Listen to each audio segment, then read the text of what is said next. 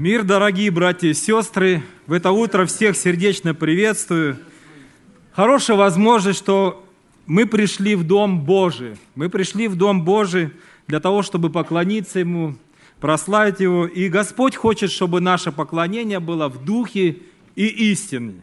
И Писание учит нас: познайте истину, и истина сделает вас свободны. Как мы сегодня нуждаемся в освобождении от различных вещей, которые заполняют наше сознание, нашу жизнь. Место Священного Писания, которое я буду читать, Евангелие от Иоанна, шестнадцатая глава, с восьмого по одиннадцатый стих. Евангелие Иоанна, шестнадцатая глава, с восьмого стиха. «И Он пришед, обличит мир о грехе и о правде и о суде.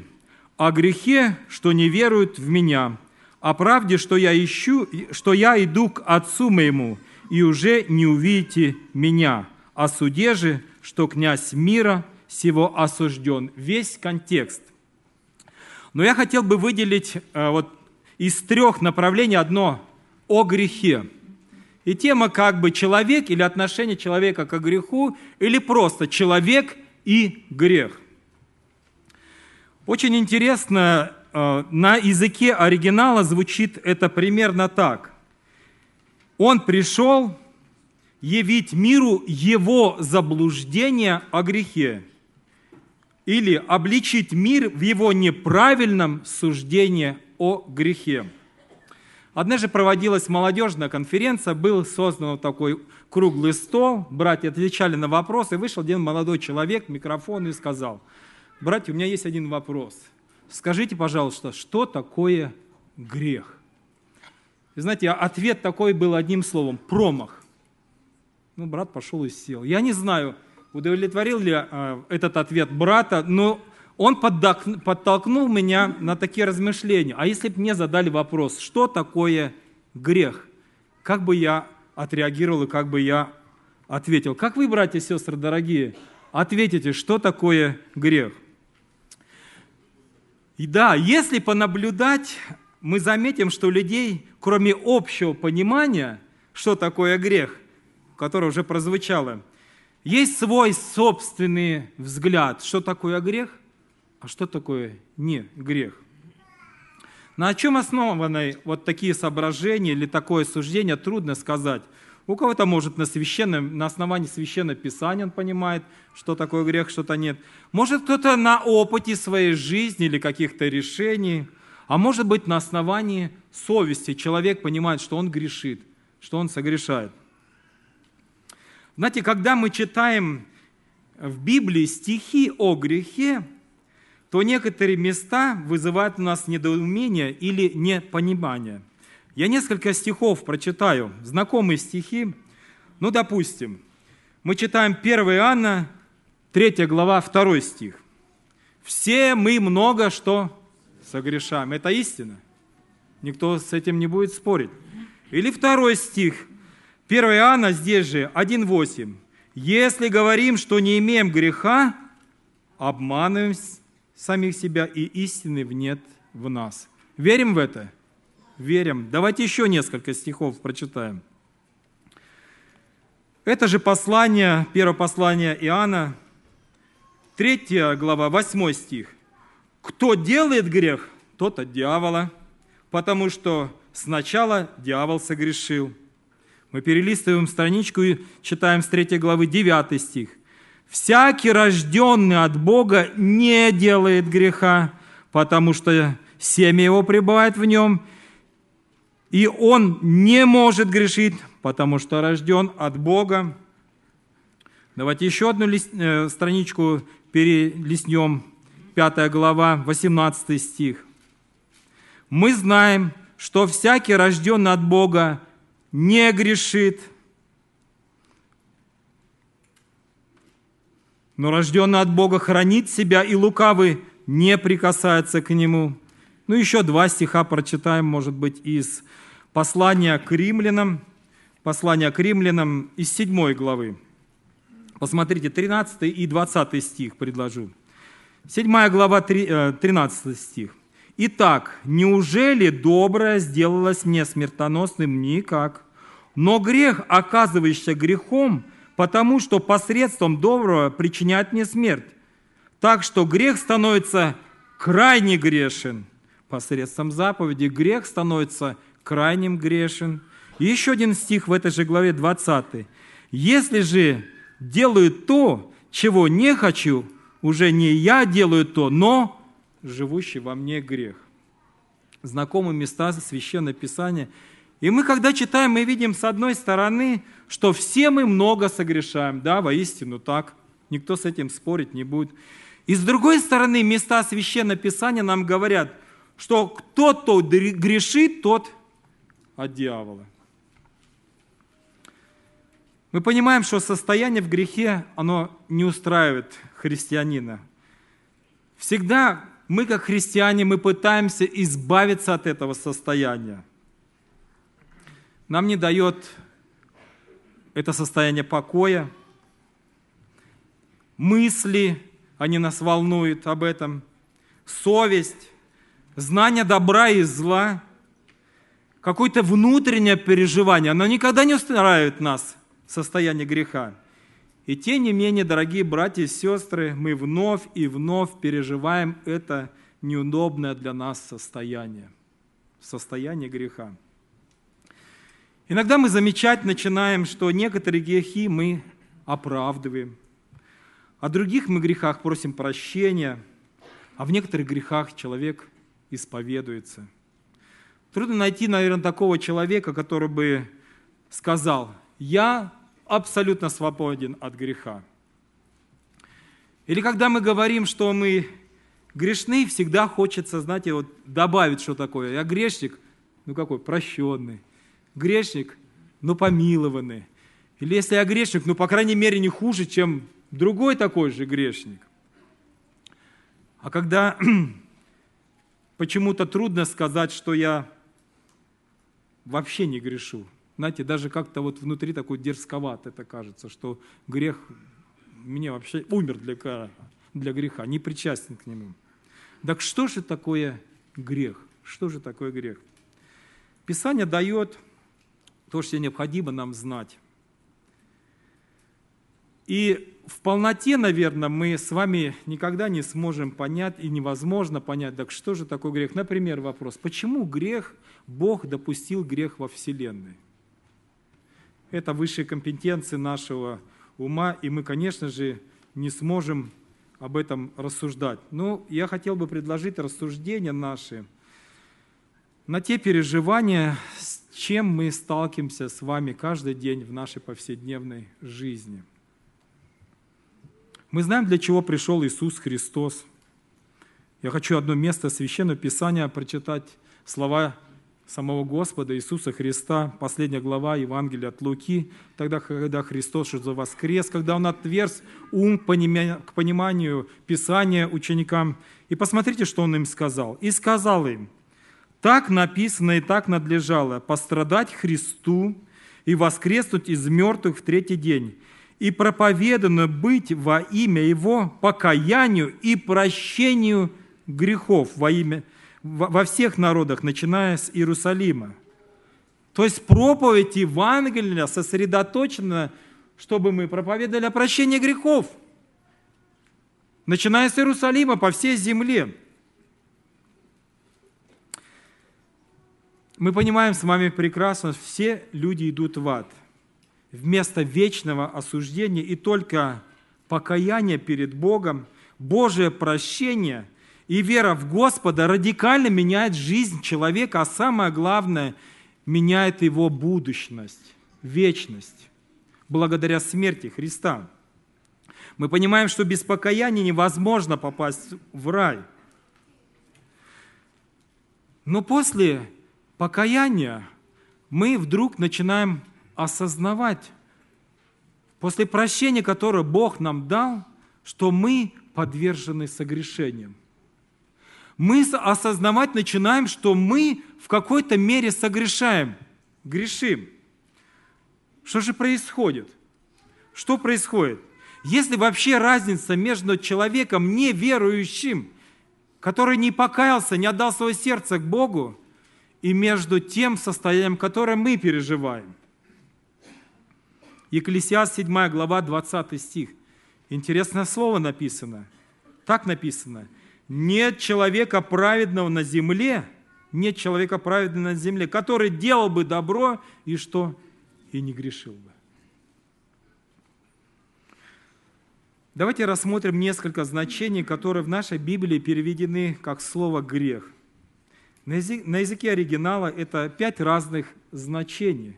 Вот я уже сказал, меня как бы вот этот вопрос вызвал такой интерес, интерес, не то что интерес, побудил меня к размышлению к этому. Но вот эти пять значений, они несут одно значение, или пять слов неодинаковых, разных, значения греха. Итак, я назову всего одно иностранное такое слово, я не хочу их называть, но одно назову. Значение, это на древнееврейском оно звучит как «хет» и означает «промах». Означает «промах». На, гре, на греческом звучит как «хамартия».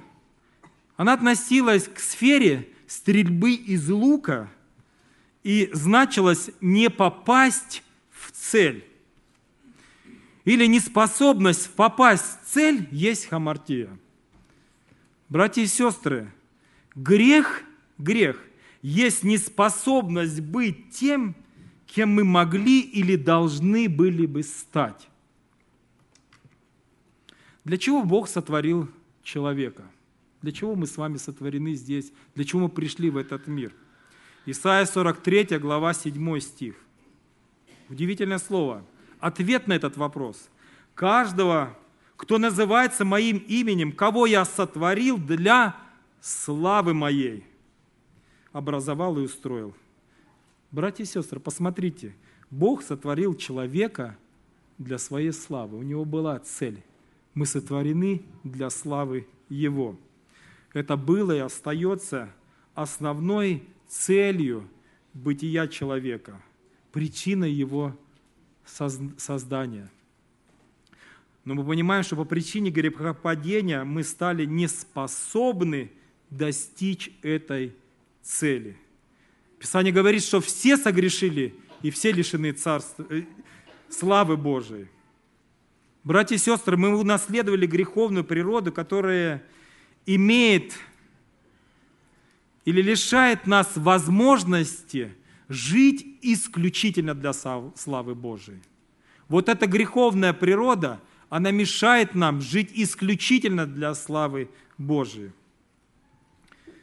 Мы чувствуем в своих членах вот такую склонность к греху. Посмотрите, мы думаем, а потом осуждаем за наши мысли, у кого такого не было.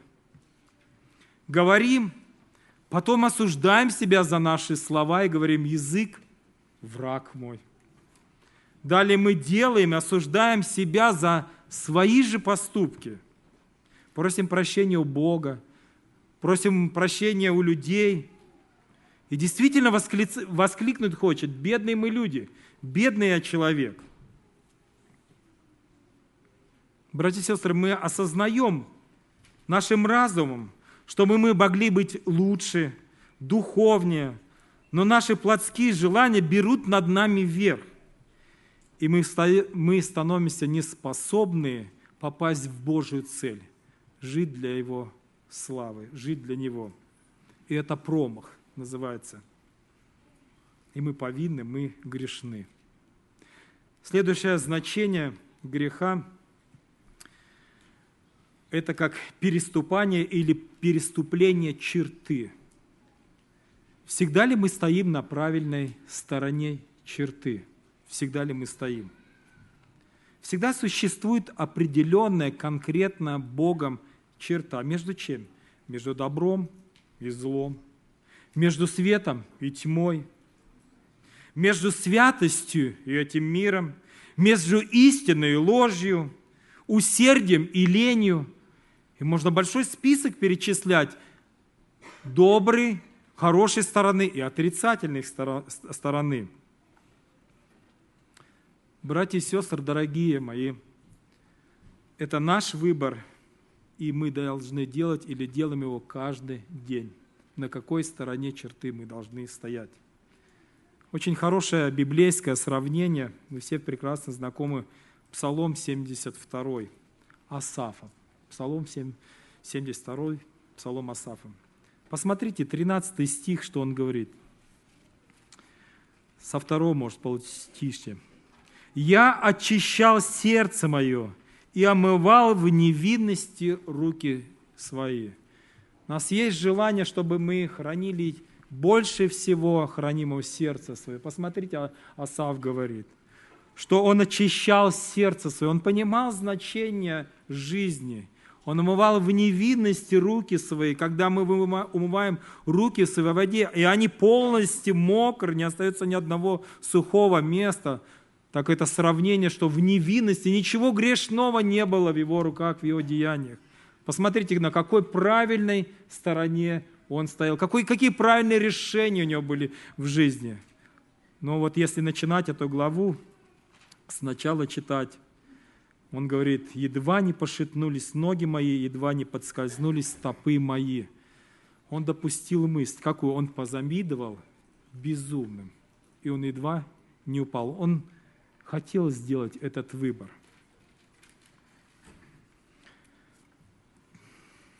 Помышления, написано, плотские, суть вражда против Бога.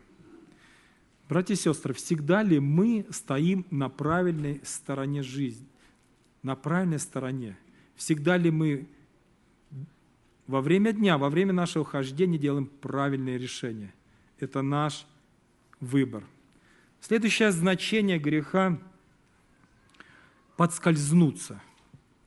Подскользнуться. Как человек может подскользнуться на покрытой льдом дороге. Знаете, это непреднамеренное какое-то действие, но которое может вызвать обиду, может вызвать горечь. Сорвавшееся слово, необдуманный какой-то поступок, он может ранить кого-то. Непреднамеренное, но несет ущерб между человеком и Богом, непреднамеренное, но несет какой-то ущерб между братьями, между людьми. Почему это происходит? Это происходит тогда, когда мы не бодрствуем. Допускаем какую-то слабость и на какой-то миг теряем контроль. И мы можем подскользнуться. Мы должны всегда помнить, что у нас с вами есть духовная брань. И мы воины. Но когда мы забываем об этой опасности, мы можем подскользнуться, не бодрившись, и мы можем согрешить. Следующее значение, которое еще нашел для себя, это беззаконность. Беззаконность. Грех есть беззаконность. Это когда человек знает, что правильно, а что неправильно. И тем не менее поступает неправильно. Когда он умышленно хочет нарушить закон, когда в мыслях у человека живет решение поступать так, как он хочет, сам делает такой выбор. Я много с людьми разговаривал, и они говорят, я все, я уже сделал свой выбор, и мне ничего не говорите. Меня не учите, у меня есть свой выбор. И больше слушать ничего не хочет. Беззаконность. И наступает такой момент, когда он идет на грех, не думая абсолютно о последствиях. Обольщение грехом.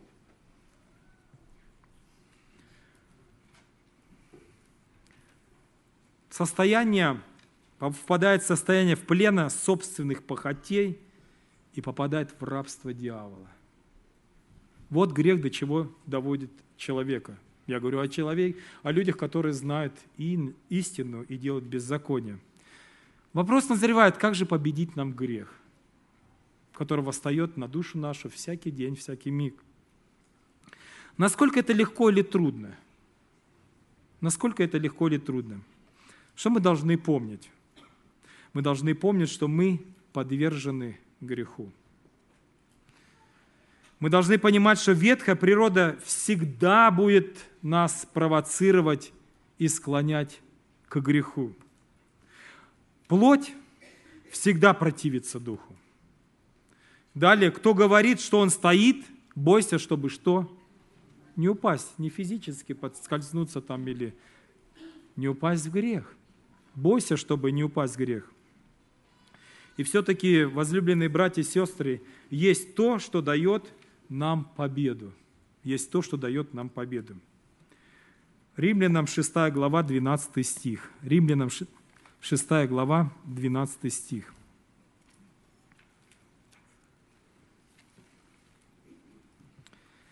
Итак, да не царствует грех в смертном вашем теле, чтобы вам повиноваться ему в похотях его. Посмотрите, о чем здесь говорится. Грех не должен царствовать, и мы не должны повиноваться ему.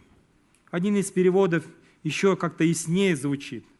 Примерно так. Поэтому не позволяйте греху царствовать в смертном теле вашем. Не позволяйте, чтобы он царствовал в вашем теле. И не идите на поводу у него.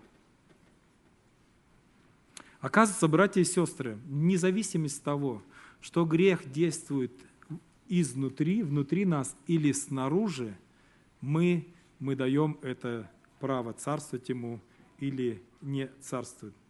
Грех может царствовать, и мы можем не позволять ему. Если, дорогие, грех будет царствовать, то мы будем его рабами. Но может грех нас склонять, обольщать, подстерегать, но мы не даем согласия. Почему? Потому что у нас есть другой господин. Мы не подвластны ему. Каким вообще образом происходит рабство? Ну, очень просто. Когда человек отдает себя в рабство для послушания, начинается слушаться, начинает соглашаться, но пока он не соглашается с тем, что восстает на его душу, надо всегда помнить, что у него, значит, есть другой господин. Вот семнадцатый стих этой же главы, тоже очень благословенное слово. Посмотрите, шестая глава к Римлянам, семнадцатый стих. «Благодарение Богу, что вы, бывшие прежде рабами греха, от сердца стали послушны тому образу учения, которому предали себя». Послушны образу учения. Вот как учит нас Священное Писание. А на языке оригинала вот так звучит. «Решение вашего сердца следовать учению». Решение моего сердца следовать учению. Есть твердое решение, есть твердость духа не отступать от учения, не отступать от истины. Твердость духа. Что происходит? Исайя двадцать шестая глава, третий стих. Исайя двадцать шестая глава, третий стих. Посмотрите, что здесь написано.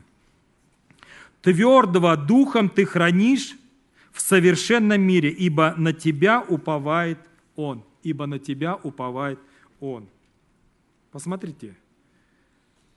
Когда у человека есть твердое решение и послушание, тогда от Бога приходит сила и приходит победа.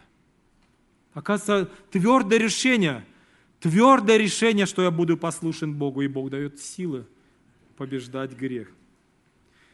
Христианин, конечно, может согрешать, но он также способен одерживать победу над грехом, если он отдает себя в послушание Богу. И вопрос такой, что же есть послушание Богу? Несколько пунктов. Мы открываем свой грех перед Богом, это послушание. Мы просим у Бога прощения, это послушание. Мы желаем, мы не желаем лелеять грех, мы желаем его возненавидеть, не просто не любить. Это есть послушание перед Богом. Человек отдает себя в послушание, и Бог дает ему победу, дает ему силу над этим грехом. Братья и сестры, мы убегаем от греха, мы удаляемся от тех мест, которые ведут нас на грех, которые провоцируют нас. Это послушание Богу, и мы имеем силы. от всяких ненужных разговоров, споров, когда человек уделяет, убегает, удаляется, Бог дает силу побеждать грех. Однажды молодого человека спросили: вот ты покаялся, что, собственно, в твоей жизни изменилось? Он говорит: когда я был грешником, я бегал за грехом. Но когда я отдал Богу свое сердце, грех стал бегать за мной. Вот такое состояние. Мы хотим быть послушны учению, твердым в этом решении. Посмотрите, что Бог. Бог поднимает нас, прощает, Он ведет. И самое главное, Он не вспоминает наших грехов, наших беззаконий. Братья и сестры, это жизнь в Боге. И, можем, и тогда мы можем сказать: Господи, это Ты мне даешь торжествовать над грехом. Мы сегодня видим накрытый с вами стол. Это не поминальная какая-то трапеза. Братья и сестры, сегодня праздник. Мы вспоминаем не просто смерть Иисуса Христа, мы вспоминаем Его пролитую кровь за нас, и мы вспоминаем, какой, драгоце... какой драгоценной ценой мы достались, и почему мы прощены, почему Бог нас, нам прощает наш грех, наше согрешение. И мы сейчас будем молиться, и у нас есть возможность, Бог дает эту возможность проверить наше состояние, состояние нашего сердца, что в нашем сердце, какие мы решения делаем. Почему? Потому что Бог хочет, чтобы наше поклонение, наше участие было в духе и истине. Аминь.